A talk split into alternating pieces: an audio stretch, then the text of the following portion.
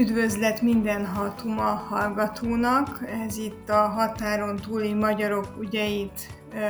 kivisveséző, megvizslató, beszélgető podcastünk. A Vajdaságból Pressburger Csaba, felvidékről Finta Márk jelentkezik be, én pedig Parászka Boróka vagyok Erdélyből és arra vállalkozunk ma is, hogy végignézzük, melyek azok az ügyek, amelyek túlmennek minden határon, de legalábbis Magyarország határain.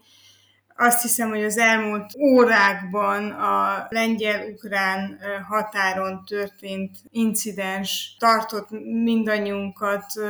hát nem is tudom miben, azt hiszem félelemben, nagyon érdekesen reagáltak a környező országok, és az elmúlt órákban ezt követtük mindannyian. Csaba, nálatok milyen volt a visszhangja ennek az eseménynek? Lehet, hogy meglep benneteket, de semmilyen visszhangja nem volt. Szerintem arról lehetett szó, hogy kivártak, kivártak addig, hogy talán kiderülnek a, a szerdai nap folyamán olyan részletek, amelyek hát eldöntik ezt a kruciális kérdést, hogy akkor itt vajon tényleg Oroszország lőhette ki, vajon ha Oroszország akkor szándékosan lőtte, vagy véletlenül, vagy esetleg Ukrajna lőtte ki, akkor is az a kérdés, hogy szándékosan, vagy véletlenül, illetve hogy elméleti esélye ugye annak is van, hogy egy harmadik fél, de hát ez, ez, ez nyilván nem sokan gondolták ezt komolyan. A szerbiai vezetés annak ellenére, hogy más esetekben azt szokta praktizálni, hogy összehívják ott is a Nemzetbiztonsági Tanácsot, ahogy ez megtörtént Magyarországon és Lengyelországban is. Most ilyesmire nem került sor. Hát nyilván nem is vagyunk szomszédos ország, és ilyen értelemben talán nem annyira meglepő, mint hogyha például Magyarország vagy Lengyelország nem tette volna meg ugyanezt. De Szerbia, amely, mint tudjuk, igencsak szoros kapcsolatokat ápol az orosz nagy testvérrel is, a, akihez a társadalomnak is a szíve nagyon erősen húz, és még mindig nem dőlt el az a nagy kérdés, hogy akkor vajon nyugat felé, vagy, vagy Oroszország kelet felé fordul-e az ország. Egyszerűen kivárták azt, hogy kiderüljön, mi lesz szerdán, és hát kiderült, illetve hát most már egyre több jel mutat arra, hogy itt ez nem egy szándékos Lengyelország irányába kilőtt rakéta volt, hanem, hanem valószínűleg valamiféle baleset történt, és hát ilyen értelemben azt gondolom, hogy jól döntött a szervezetés, hogy nem szaladt a rúd elé, és nem mondott olyat, amit aztán később vissza kellett volna vonnia. Szlovákiában ugyanilyen kivárós taktikával figyelték az eseményeket? Hát hozzánk azért ugye közelebb történt ez az egész incidens, és hát természetesen azonnal reakciókra késztette a szlovák politikusokat is, meg a politikai megmondó embereket is, meg az internet népét is. Úgyhogy természetesen azonnal felhangzott a, a, felhangzottak a különböző kórusok. Ami érdekes volt, az mindenképpen az, hogy a szlovák vezetés, a szlovák kormány az egyen, egyöntetően kiállt tulajdonképpen ismét Ukrajna mellett, illetve Lengyelország mellett, tehát tulajdonképpen az történt, hogy azonnal támogatásukról biztosították mindkét országot ezzel az egész történettel kapcsolatban, akkor még ugye nem lehetett tudni, és hát ezekben a percekben sem lehet igazán tudni, hogy pontosan mi történt, amikor felvesszük ezt a podcastet. És hát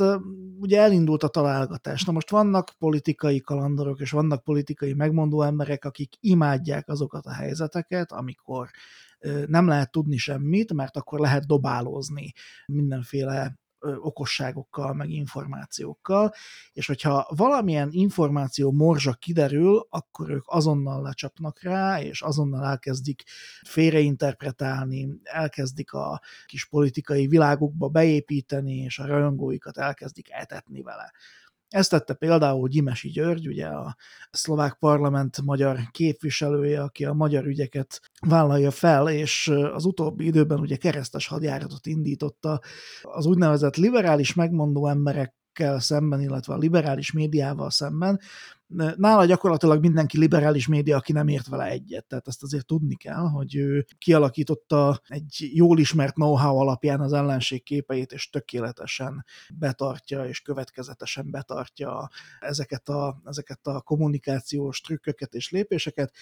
és egy Imesi György volt az az ember, aki pár órával tulajdonképpen az incidens után, amikor kiderült, hogy elképzelhető, hogy tulajdonképpen egy ukrajnai elhárító rakéta csapódhatott be Lengyelországban, elkezdte mondani, hogy fogja valaki majd mondani azt, hogy Ukrajna most megtámadta a NATO-t. Elkezdte tematizálni ilyen, ilyen módon a közbeszédet, és hát természetesen azonnal érkeztek a rajongók, és majdnem 700 lájkot begyűjtött a Facebookon, ez, ő ezt nagyon szereti, ez neki nagy eredmény, és aztán elkezdte ezt még jobban kibontani, elkezdett arról beszélni, hogy, hogy ő a háború elején már megmondta, hogy ő nem ért egyet a fegyverszállításokkal Ukrajnába, mert hogy a szlovák kormány egyébként ezt következetesen csinálja. Ezeket egyébként nem ingyen küldi, tehát itt arról van szó, hogy vagy kap érte valamilyen pótlást, vagy valamilyen pénzbeli tulajdonképpen ellenértéket, tehát eladja ezeket a fegyvereket. De hát ugye Gyimesi György elkezdte, ő egy kelet-szlovákiai származású képviselő, ott tulajdonképpen az ukrán határ mellől származik, és elkezd, elkezdte, elkezdte mondani, hogy hát ő most a Tisza-csernyői vasúti csomópont, illetve az Ágcsernyői vasúti csomópontnak a az alkalmazottaiért és az ott élőkért aggódik, meg hogy a liberális és progresszív média mindenki a homlokát kopogtatta, amikor ő azt mondta, hogy a fegyverszállít, fegyverszállítmányok azok nagyon veszélyesek, mert hogy bármikor bekövetkezhet hasonló Szlovákiában is. Neki ez egy, ez egy olyan terep, ahol ő imád lubickolni. És ő ezt fogja csinálni továbbra is, még akkor is, hogyha teljesen nyilvánvaló, hogy itt bárhogy is történik, meg bármi is történik, ezt mindenki tudta, hogy a, a szomszédunkban háborúdul. És arról egy szót nem ejtett, hogy Oroszország gyakorlatilag úgy nekiesett a, az ukrajnai kritikus infrastruktúrának, hogy gyakorlatilag több mint 7, 7 millió háztartásban jelen pillanatban sem nagyon van áram, és ki tudja, hogy mikor lesz mondjuk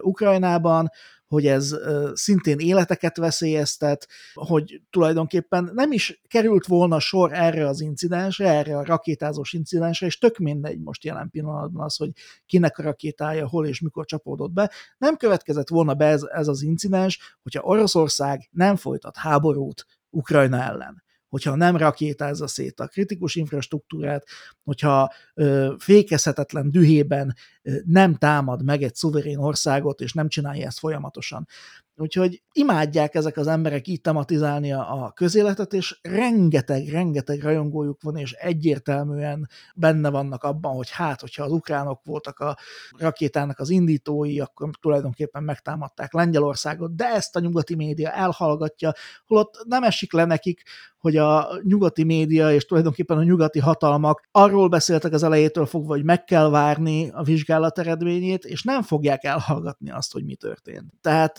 pont ők nem csinálják azt, amivel gyanúsítják őket ezek a teljesen elkábult, az orosz propagandától átitatott emberek, és az a szomorú, hogy továbbra sem tudunk ezzel mit kezdeni a közbeszédben, továbbra is ugyanaz pörög körbe-körbe, és tényleg az embernek kihullik a maradék haja, bár nekem már nincs sok, hogy ezt újra és újra végig kell nézni, és végig kell hallgatnia. Romániában azt tapasztaltam, és nem tudom, ti látjátok-e ezt a folyamatot, hogy nagyon próbálja most már a közbeszéd eltolni a ukrán-orosz háborút, vagy Oroszország és Ukrajna háborúját. Egyrészt a felelősséget, másrészt pedig, hogy, hogy már-már ilyen békeünneplés van, vagy békeköszöntés, vagy nagyon látja itt már mindenki a háború végét. Ezt egy kicsit megzavarta ez a ukrán-lengyel határon bekövetkezett konfliktus. Az első reakció az volt, hogy a román hírportálok a NATO higgadságáról és védelmi képességéről kezdtek el cikkezni, a második reakció, és ez nagyon különös volt, több portálon is láttam, elkezdték kritizálni a magyar kormányt, az orosz barát magyar kormányt, mert hogy a magyar hatóságok a az ukrán elnököt hibáztatták azért, mert kezdetben úgy látszott, hogy itt egy orosz vagy azt a látszatot keltették. Arról nyilatkoztak, hogy ezek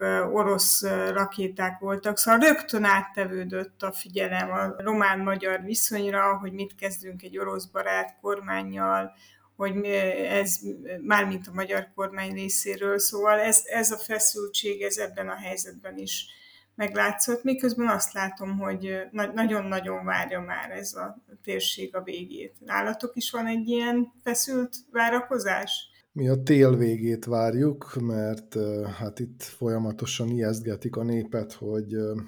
nagyon nehéz tél elé nézünk, de a következő mondat az államfőnek mindig az, hogy de nyugodjunk meg, mert van elég energiahordozó, van elég gáz, van elég áram, bár őrült mennyiségű áram fogyott már most is ezekben a viszonylag enyhe napokban, teszi hozzá. A mai napot viszont az határozta meg, hogy volt egy hármas találkozó, méghozzá az osztrák kancellár és a magyar kormányfő járt Belgrádban, Alexander Vucicja tárgyaltak méghozzá a migráció megfékezéséről, de hát ugye ez más téma, és annyiban érdekes ez a találkozó a mi témánk szempontjából, hogy hát itt is szóba került a hatalmas barátság, amely Magyarországot és Szerbiát összeköti, és az a sors közösség, amely szintén, és hát azt is nem győzték hangsúlyozni, illetve a szerb államfő nagyon-nagyon megköszönte Orbán Viktornak, hogy Magyarországon tárolhatja Szerbia a gázának egy jelentős részét, kb. fél milliárd köbméter gázról van szó, amely Magyarország területén van tározóban, és Magyarország pedig azért mondott köszönetet, mert továbbra is Szerbián keresztül, a csöveken keresztül innen érkezik gáz Magyarországra.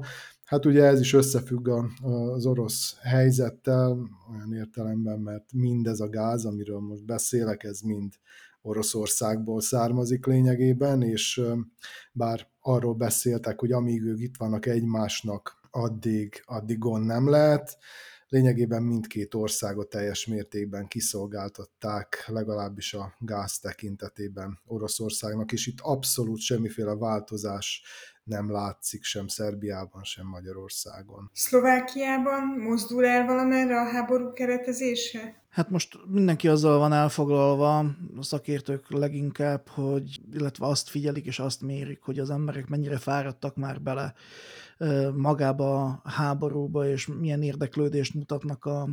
háború tényei iránt, és hát az, az egy folyamatosan csökkenő tendenciát mutató dolog, tehát az emberek tényleg nagyon-nagyon belefáradtak már ebbe a dologba, és hát ez egy kétélű fegyver, mert egyrészt ilyenkor az ember hajlamos egy kicsit engedni az óvatosságából, ami a híreket illeti, és hajlamosabb könnyebben elhinni, kevésbé utána járni a dolgoknak, és könnyebben elhinni bizonyos kész magyarázatokat, még hogyha hamisak is. Tehát ilyen szempontból ez egy eléggé fonák és, és veszélyes helyzet, én azt gondolom. De egyébként én úgy gondolom, hogy ez, ez egy kicsit talán egy ilyen, ilyen wake-up call, tehát egy ilyen, ilyen, ilyen ébresztő volt az az incidens a, a lengyel-ukrán határon, mert tényleg egy kicsit emlékeztetett minket arra, hogy milyen közel is ha, zajlik ez az egész történet, és milyen közel is zajlik ez a háború. És hát amíg az ország így a saját belpolitikai problémáival van elfoglalva, mert már pedig azzal van elfoglalva, hiszen Jelenleg ugye kisebbségi kormányzás zajlik Szlovákiában, a parlament a saját veszekedéseivel van elfoglalva, folyamatosan zajlanak a politikai háttérjátszmák, egyesek már előrehozott választásokról beszélnek, tehát bizonyos szempontból az lefoglalja azért a, az embereknek a gondolatait, és hát ugye itt van szintén ez a történet a nehéz térről, amit szintén nálunk is nagyon sokan hangsúlyoznak, de igen, vissza-vissza óvakodik ez a háború a gondolatainkba és a hétköznapjainkba, és én attól tartok, hogy ez az elkövetkezendő időszak és az a tél, ez be fogja fagyasztani ismét azokat a gondolatokat, illetve azokat a, az erővonalakat, amelyek a, az ukránakat támogatók és a, a, az orosz barátok között húzódnak, tehát nagyon sok valószínűleg nagyon sok nagyon szomorú karácsonyi asztallal fogunk majd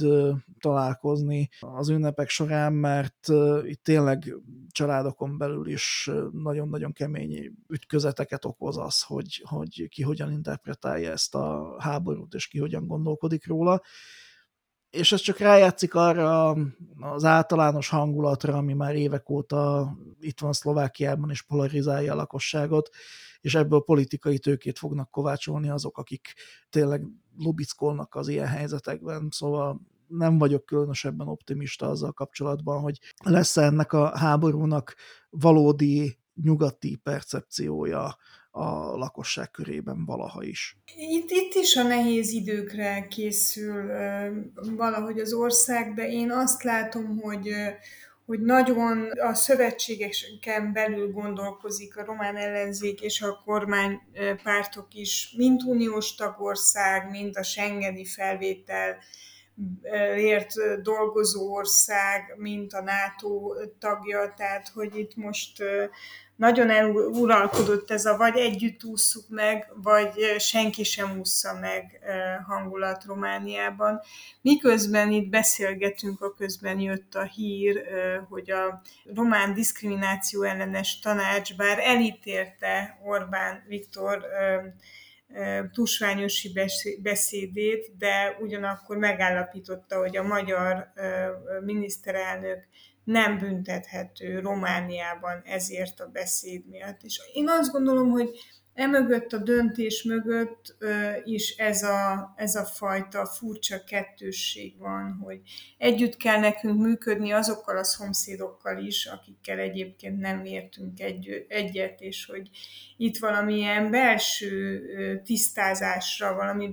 belső rendezésre lenne szükség. Egyáltalán az, hogy, foglal, hogy van Romániában diszkrimináció ellenes tanács, hogy az foglalkozott a magyar miniszterelnök beszédével, nyilván azután foglalkozott a tanács, nem hivatalból járt el, hanem egy liberális képviselő feljelentést tett. És így vizsgálták ki ezt a beszédet, szóval, hogy, hogy itt van valamilyen fura figyelem, reménykedés az együttműködésben, de az európai demokrácia morzsáinak a védelmében. Ezt a kisebbségi szervezetekben, ezt a demokratikus elkötelezettséget, hát túlzás volna azt mondani, hogy, hogy én látom itt Erdélyben. Mint hogyha nem lenne egyértelmű, hogy mi a demokrácia, vagy hogy lehet demokratikus a kisebbségi érdekképviselet. Kíváncsi vagyok, hogy, ti a saját házatok táján mit láttok. Vajdaságból jött egy nagyon érdekes hír, mert hogy nemzeti tanácsokat választottak néhány, néhány nappal ezelőtt, és soha nem látott siker született, ha hihetünk a híreknek. Hihetünk, Csaba? Hát hogy ne, történelmi sikerről beszélt Pásztor István, a VMS elnöke, ugyanis a Magyar Nemzeti Tanácsi Választáson ezek Szerbiában kisebbségi önkormányzatokat közvetlenül is lehet választani, tehát szavazással, és elektorok útján, tehát közvetetten, és történetesen a magyar közösség az egy külön választói névjegyzék alapján közvetlenül választ magának nemzeti tanácsot, és hát ezen a, ezen a nemzeti tanácsi választáson egyetlen lista közül a magyar összefogás listája nyert, méghozzá százszázalékos sikerrel, úgyhogy történelmien mm, pontosan meg lehetett azt is jósolni, hogy mind a 35 mandátum ennek a listának a birtokába fog kerülni, amelynek az, összeállító, az összeállítója is tulajdonképpen a, a lista, lista listán szereplő személyeket is a, a Vajdasági Magyar Szövetség tagjai, illetve szimpatizánsai adják. Mind, kb. 40 ezer szavazatot adtak le a polgárok erre a listára, ami tulajdonképpen önmagában, hogyha azt vesszük, hogy nem volt versenytárs, és hogyha azt gondoljuk, hogy demokratikusak a viszonyok vajdaságban, akkor még azt is mondhatjuk, hogy hát ez fantasztikus, hogy mindenféle tét nélkül ennyien elmennek szavazni, hiszen magának a magán a választói névjegyzéken olyan 120 ezer polgár szerepel, és ebből 40 ezeren elmentek és szavaztak erre az egyetlen listára, amely indult. Ez tulajdonképpen azt is mondhatnánk, hogy egy szép teljesítmény. De ugyanakkor azt is nagyon jól tudjuk, és ez, ez mondhatni nyílt titok, hogy mindazok, akik valamilyen módon köthetők, kötődnek a, a VMS-hez, akár pártagok, akár olyan intézményekben dolgoznak, amelyekben a VMS-nek van szava, vagy, vagy, vagy meghatározó a VMS-nek a, a jelentősége, ott egyszerűen kötelezővé tették a szavazást. Ne haragudj, ezt hogy lehet? Ezt Végre. többféle módszerrel lehetséges. Szerbiában egyébként már nagyon régóta praktizálja ezt országos szinten a hatalmi párt oly módon, hogy lefényképezteti egyszerűen a polgárral a szavazólapot, tehát nyilván amikor többen indulnak, akkor ott annak is van tétje, hogy kire szavazott az illető, nem csak annak, hogy elment szavazni. És hát folyamatosan monitorozták nyilván azokat, hogy azokat, akik, akik ott voltak. Tehát vannak választói, választási megfigyelők, vannak választói névjegyzékek, amelyen látszik egyértelműen az, hogy ki szavazott és ki nem szavazott. Tehát mm, ezt nem olyan nehéz tulajdonképpen ellenőrizni, és esetleg utólag felelősségre vonni azokat, akik, akik nem engedelmeskedtek ennek a, ennek a kvázi parancsnak. Úgyhogy ez, ez, ez a szavazólap lefotózás, ez nagyon érdekel engem, mert ehhez hasonló jelenség van Romániában. Itt nem, a, de hogy de tisztázzuk a hallgatókkal, hogy ez nem, nem egy hivatalos eljárás, hanem egy, ez egy ilyen informális gesztus, nem? Amit így illik megtenni, vagy hogy, hogy működik ez? Tehát én nem állítom azt, hogy most ez egy általános jelenség volt, azt állítom, hogy Szerbiában ez egy, egy bevett szokás a hatalmi pártok részéről, és hát a pártagoknak abszolút kötelezővé teszik azt, hogy igazolják magukat, úgymond, hogy egyrészt ott voltak, szavaztak, másrészt, hogy jól szavaztak, és nem esetleg valamelyik másik listát keretezték be, amelyet nem kellett volna. Úgyhogy tényleg, tehát odáig jutottunk, hogy, hogy nemzeti tanácsi választáson egy olyan testületben, amelynek hát lényegében olyan nagyon nagy felhatalmazásai nincsenek. Tehát a Nemzeti Tanácsban ugye négy területen az oktatás, a kisebbség, tehát a kisebbségi oktatás kérdéseiben, a kisebbségi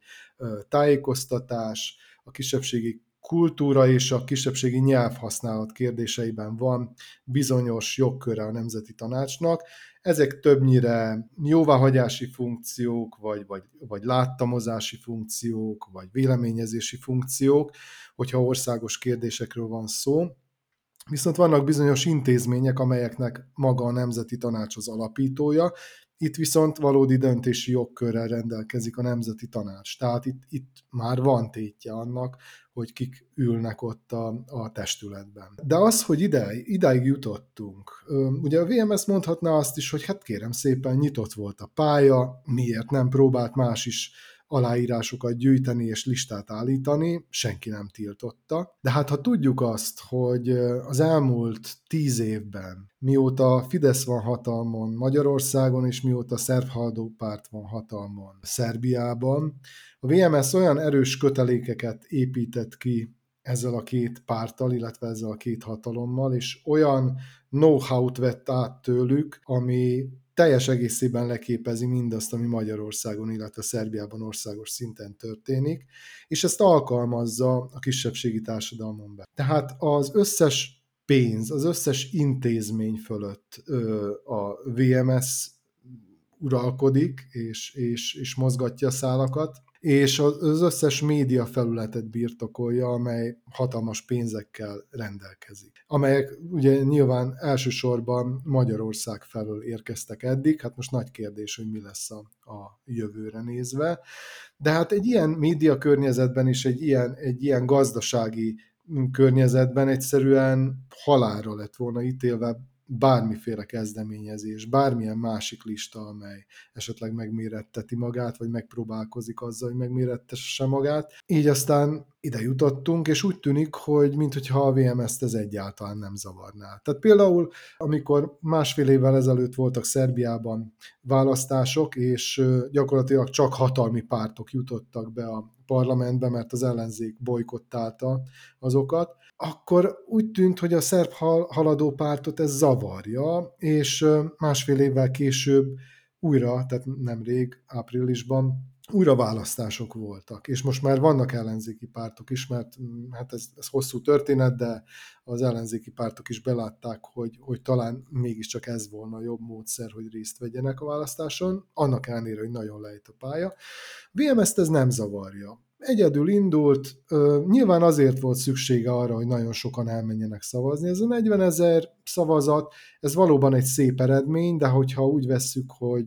2010-ben még 57 ezeren szavaztak erre a listára, négy évvel később még 46 ezeren szavaztak erre a listára, akkor nyilván az a 40 ezer azért egy lényeges visszaesés, de egy szép szám, és nyilván ahhoz kellett, hogy a VMS legitimálja ezt az egypártiságot, és úgy állítsa be, hogy egy egész, a teljes közösség áll mögötte. Márk, ez a fajta demokrácia deficit, vagy demokrácia kopás, ez, ez nálatok is így ér, érezhető, vagy így, így követhető? Annyira furcsa beszélgetni erről pont azon a napon, ugye november 17-én, ami Szlovákiában ünnep, a bársonyos forradalomnak a, a, az ünnepe, amikor a csehszlovák nép a, a szlovákiai magyarokkal karöltve tulajdonképpen pont annak mondott ellene, hogy egy a tábor, egy az ászló, és egy a párt, és demokráciát és pluralizmust követelt. Ehhez képest a demokrácia deficit az 33 évvel a rendszerváltozás után meglehetősen látható, és nem feltétlenül a politikai, vagy, a, vagy az intézményi demokráciában, illetve ennek a keretei között, hanem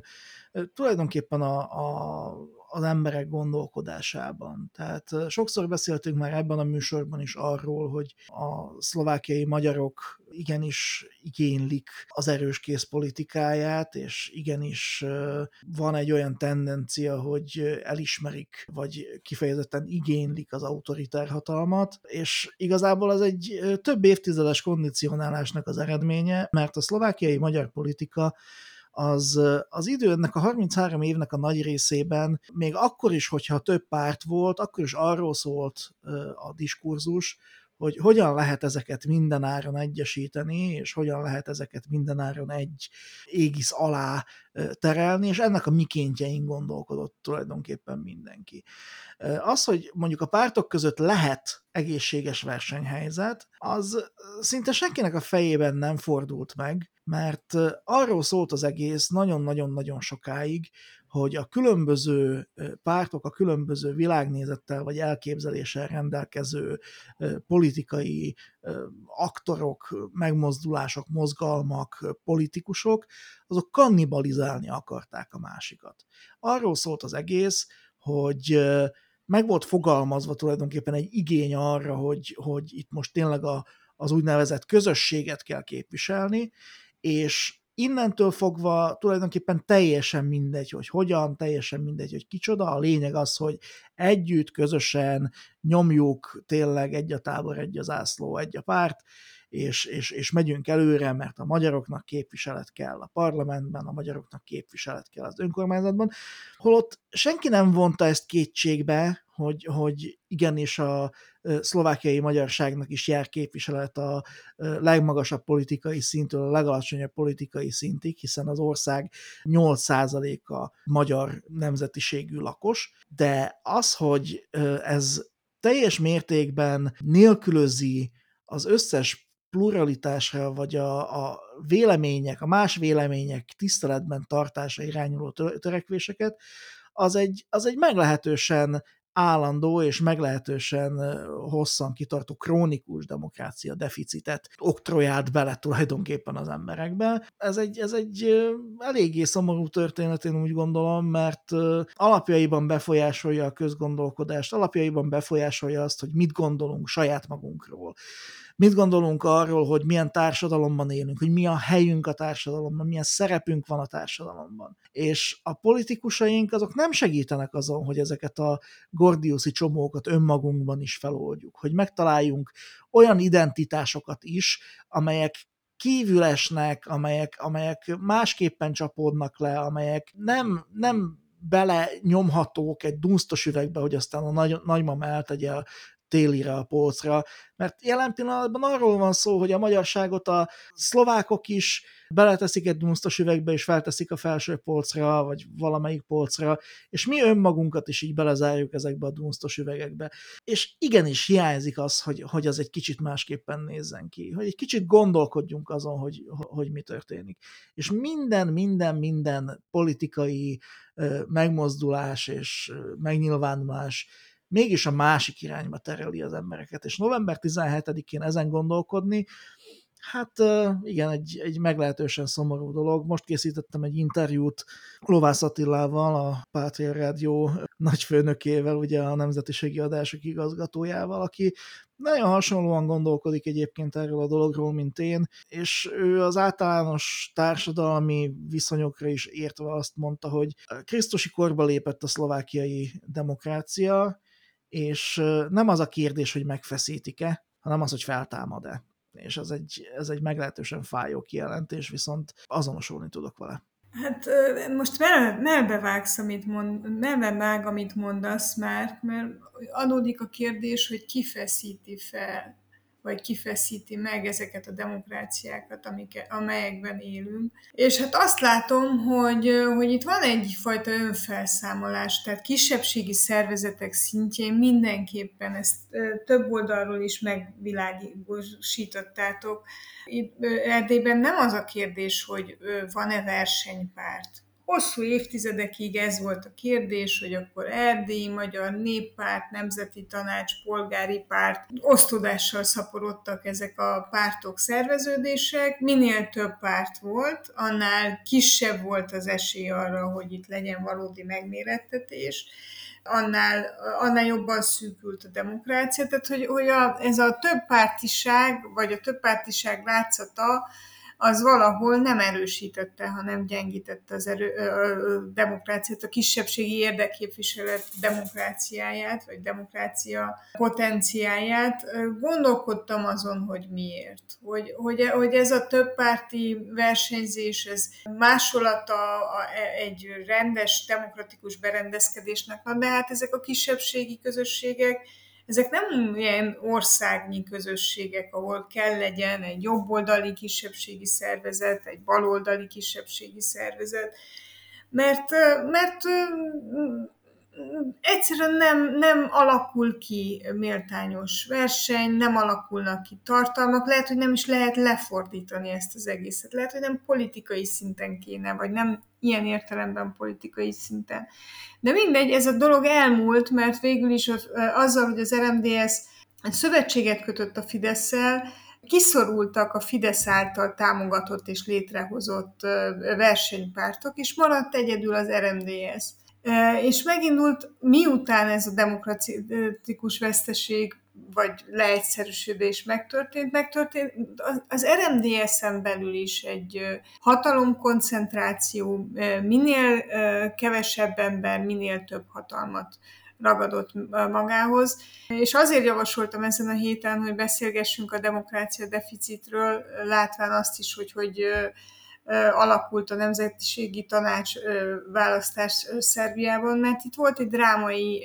helyzet Romániában. Hirtelen, magyaráz, szinte magyarázat nélkül lemondott az egyik Maros megyei szenátor Novák Csaba Zoltán, arra hivatkozva, vagy annyi indokot kötve a választói órára, hogy, hogy másképpen alakul a karrierje, és mégis inkább az ő eredeti szakmai kutatói karrierjét követi, és nem a, a politikait. És vele elment egy oktatásügyi szakértő, vele elment egy olyan ember az RMDS első vonalából, akiről azt mondták, hogy hát mégiscsak egy szakértő politikus, mégis politikailag annyira nem elkötelezett a mai magyar kormánynak. Tehát so, sok minden miatt lehet azt gondolni, hogy az, az utolsó mohikánok egyike, vagy egy ilyen különutas politikus távozott. Még hivatalosan nem jelen, nevezték be meg, hogy ki fogja őt követni, csak sakkozni lehet a választási listák alapján, de nagyon úgy tűnik, hogy az RMDS-ben egy ilyen vállalkozói ö, ö, nyomulás folyik, tőkekoncentráció ö, folyik, és most már nem a politikai kérdések, hanem, hanem ezek az össze, üzleti összefonódások döntik el, hogy ki kap mandátumot, ö, és miről szól ez a párt? Tehát messze nem a demokráciáról, az érdekképviseletről, az arányosságról, a szavazatok számáról szól rég, hanem arról, hogy, hogy ezek az üzletemberek itt hogy kerülnek pozícióba. És ennek már végképp semmi köze nincs a demokratikus érdekképviselethez, hanem valami másfajta érdek mutatkozik meg. Nem tudom már, hogy ez, ez nálad hogy cseng vissza, vagy... Én azt tartom borzasztóan szomorúnak, hogy az emberek, akik kondicionálva vannak arra, hogy, illetve hogy megszokták azt, hogy nincs is igazán nagyon választási lehetőségük, azok nagyon gyakran úgy reagálják ezt az egészet le, hogyha olyan emberek szólalnak meg ezzel szemben, vagy ennek ellentmondva, mint, mint mondjuk mi, hogy hát, na, Lipsiknek megint nem tetszik valami, nem tetszik, hogy mi nyerünk, hogy nekünk van a legnagyobb támogatottságunk, hogy a mi kezünkben van a hatalom, hogy mi mondjuk meg, hogy, hogy merről fújjon a szél, és merre repüljön a légy,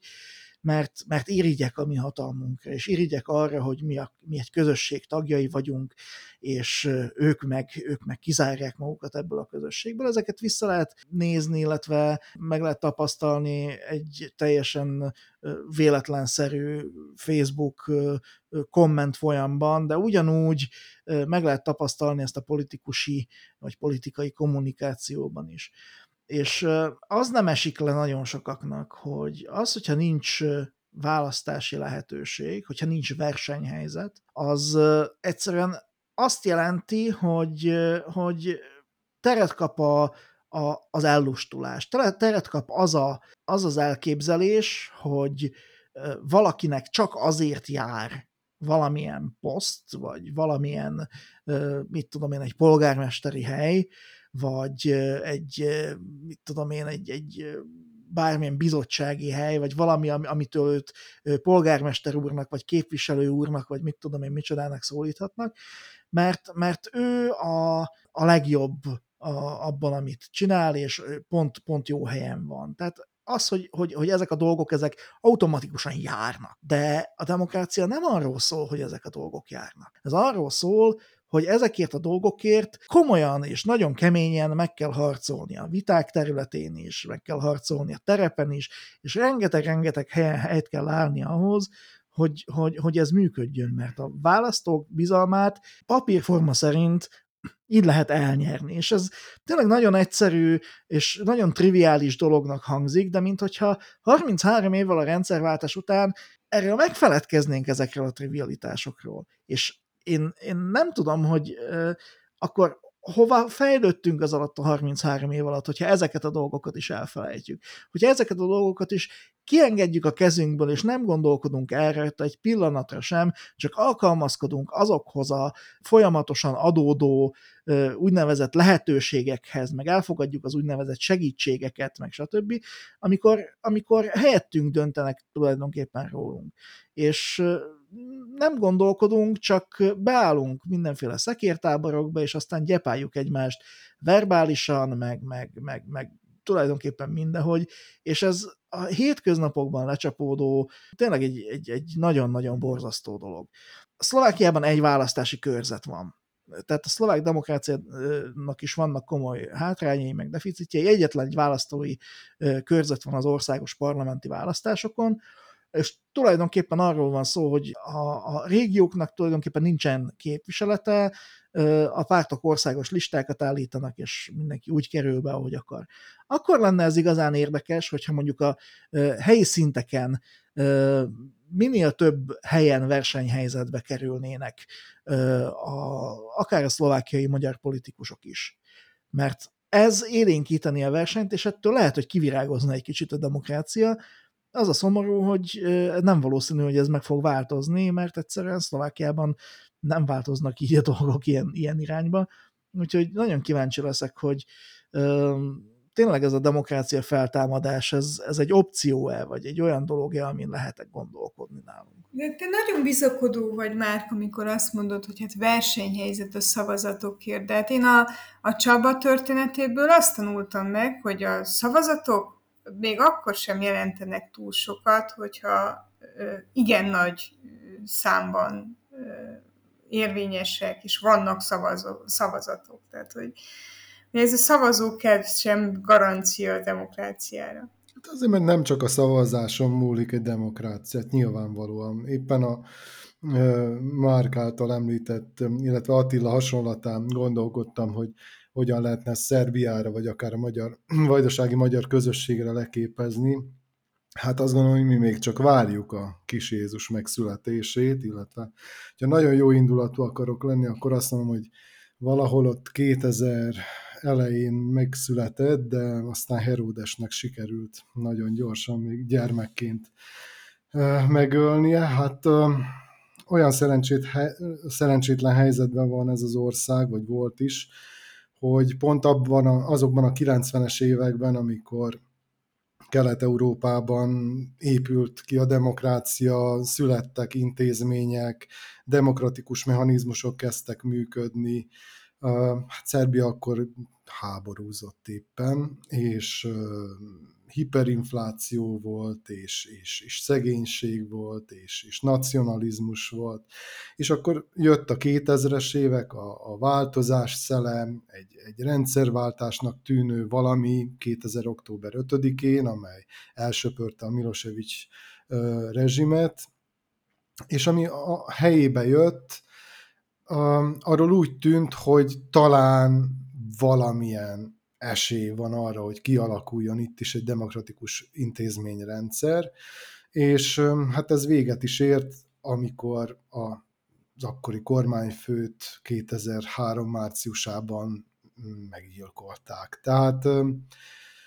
utána látszott, hogy, hogy folyamatosan nyerik vissza a hatalmukat azok a, a körök, azok az erők, amelyek meghatározták a 90-es éveket, és mára ez, ez a, az a rekonstrukció ez teljessé vált, és, és, és mindent megtetsznek annak érdekében, hogy még azok a, azok a gyönge intézmények, amelyek létrejöttek a 2000-es évek első évtizedében, azokat is maximálisan le, leépítsék. És hát ebben abszolút partner az a Vajdasági Magyar Szövetség, amely egyébként a rendszerváltás, a 2000-es rendszerváltás része volt. Az, az Egyesült Ellenzék része volt, amikor, amikor, amikor Milosevic ellen föl kellett sorakozni. De hát ez, ez a, ebben a kettős szorításban, ami a 2010-es évtől jött ugye egyrészt Magyarországon a Fidesz hatalomra kerülésével, másrészt a szerb haladó párt szerbiai hatalomra kerülésével föladta ezt az utat, amelyet mm, talán azt mondhatnám, hogy a 2000-es évek első évtizedében a VMS még a magáénak vallott, tehát ezt a demokratikus fékek és egyensúlyok rendszerének működtetését fölvállaló utat, és ezt, ezt egyébként nagyon sokan fölismerték, nem csak a magyar közösségben, hanem a, a vajdasági szerb közegben, vagy más kisebbségek részéről is, és szavaztak a VMS-re. Olyanok is, akik, akiknek egyébként semmiféle közük nem volt közvetlenül a magyarsághoz, de egyszerűen azt látták ebben a pártban, hogy eltér attól a szerb nacionalista konglomerátumtól, amely egyébként meghatározza a szerbiai párt, pártrendszert. És ez már teljesen eltűnt. És ez a baj, hogy sajnos országos szinten jelen pillanatban sincs egy olyan párt, amelyre nyugodt szívvel azt lehetne mondani, hogy ő rájuk, tényleg rájuk lehetne bízni a kormányzást, mert nem élnének vissza vele. Sajnos itt már mind olyan játékosok vannak, még a, a politikai szintéren, akiknek már megtapasztaltuk azt, hogy hogyan gyakorolják a hatalmat, és hát az nem olyan volt, amilyet egy demokratikus államban elvárnánk. Közben folynak a félidős amerikai választások, és nagyon úgy tűnik, hogy a Trump éra mégiscsak véget ér. Kicsit meg én úgy érzem, hogy Erdőben pedig meg, megkezdődik vagy most ér el ez a, vagy kisebbségi szintre most ér el ez a, ez a fajta politikai kultúra, ez a fajta politikai habitus, hogy üzleti életben ügyeskedő, tőkeerős vállalkozók a politikát, a vállalkozás meghosszabbításának tekintik. Nekem az volt a szomorú ebben az elmúlt heti szenátor lemondásban, illetve cserében,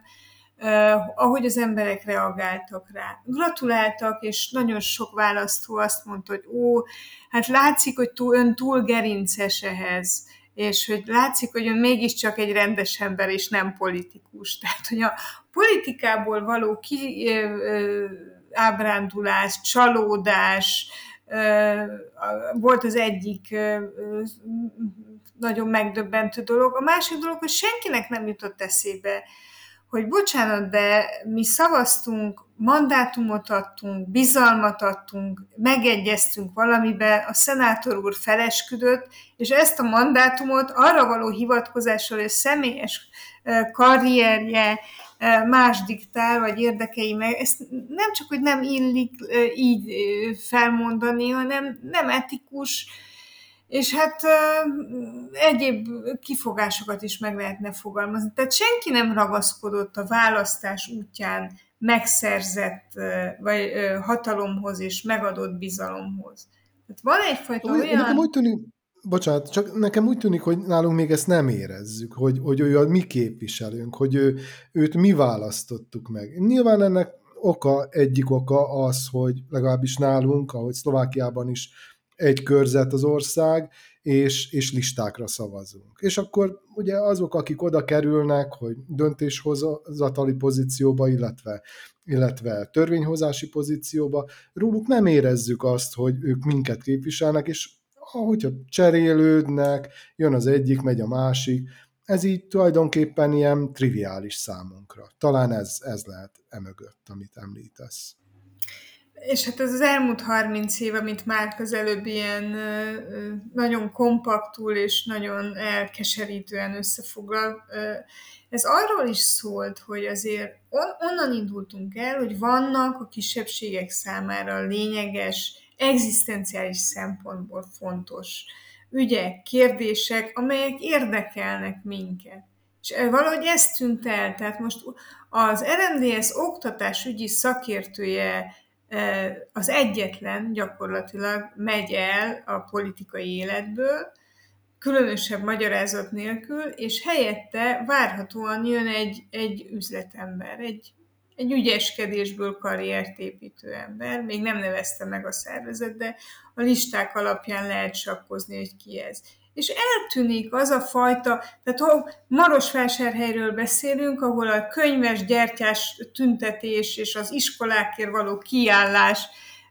volt a rendszerváltás kezdete. És ezt most valahogy úgy elengedjük. Tehát mi, mire akarunk demokratikus intézményeket, meg választást, meg szavazatokat alapozni, hogyha nincs, nincs kisebbségi program. Kérdezem, de hát a költői kérdések lógnak a levegőben. Igen, hát erről azért nagyon nehéz beszélgetni, meg azért nagyon nehéz ezt az egészet valamiféle megoldással formálni, mert mindig ott van a háttérben az, hogy a kisebbségi politika soha nem fogja elengedni azt az elképzelést, hogy neki mindenkit képviselnie kell, aki a kisebbséghez tartozik, azt gondolom. Tehát, hogy, hogy mindenképpen meg akarja tartani a, a saját maga úgynevezett közszolgálatiságát, és mindenkire ki akarja terjeszteni a hatalmát minél több csáppal, minél több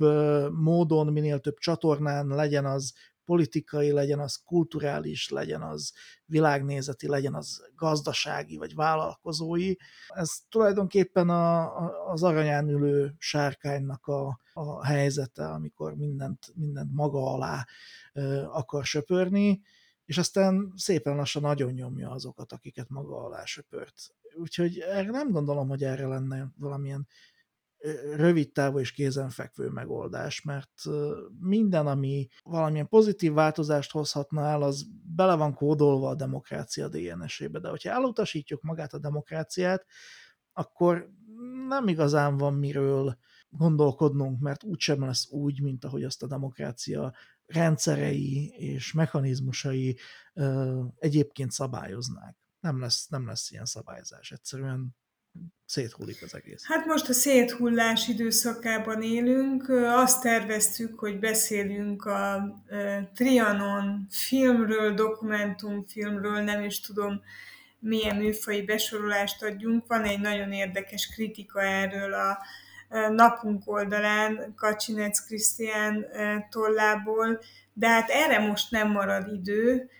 Csigázzuk fel a hallgatót, hogy úgyis nem sokára jön Románia nemzeti ünnepe, a nagy egyesülés ünnepe, és akkor beszélgessünk egy kicsit majd erről a filmről is, és a történelmi traumák feldolgozásáról, hat, feldolgozhatóságáról a következő podcastben. Most pedig maradjunk azzal a sóhajtással, hogy kisebbségi közösségekben különösen fontos lenne a demokrácia, ha tudnánk és értenénk még, hogy mi az de hát, hogyha ezt a hallgatóink majd különböző üzenetekben és témák, témajavaslatokban majd segítik, nagy siker, hogy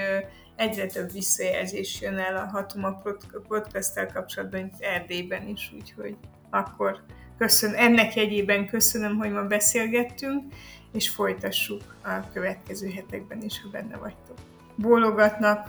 beszélgető társaim Finta Márk Szlovákiából, Pressburger Csaba Szerbiából jelentkezett be, én Parászka Boróka vagyok Romániából, próbáltam összefogni, mi minden megy túl a tűrés küszöbünkön, itt a határon túli közösségekben. A Hatuma Podcast hanganyaga visszahallgatható a Pátria Rádió oldalán, és a különböző podcast csatornákon írjanak nekünk, és tartsuk egymással a kapcsolatot. Köszönöm szépen, viszont hallásra!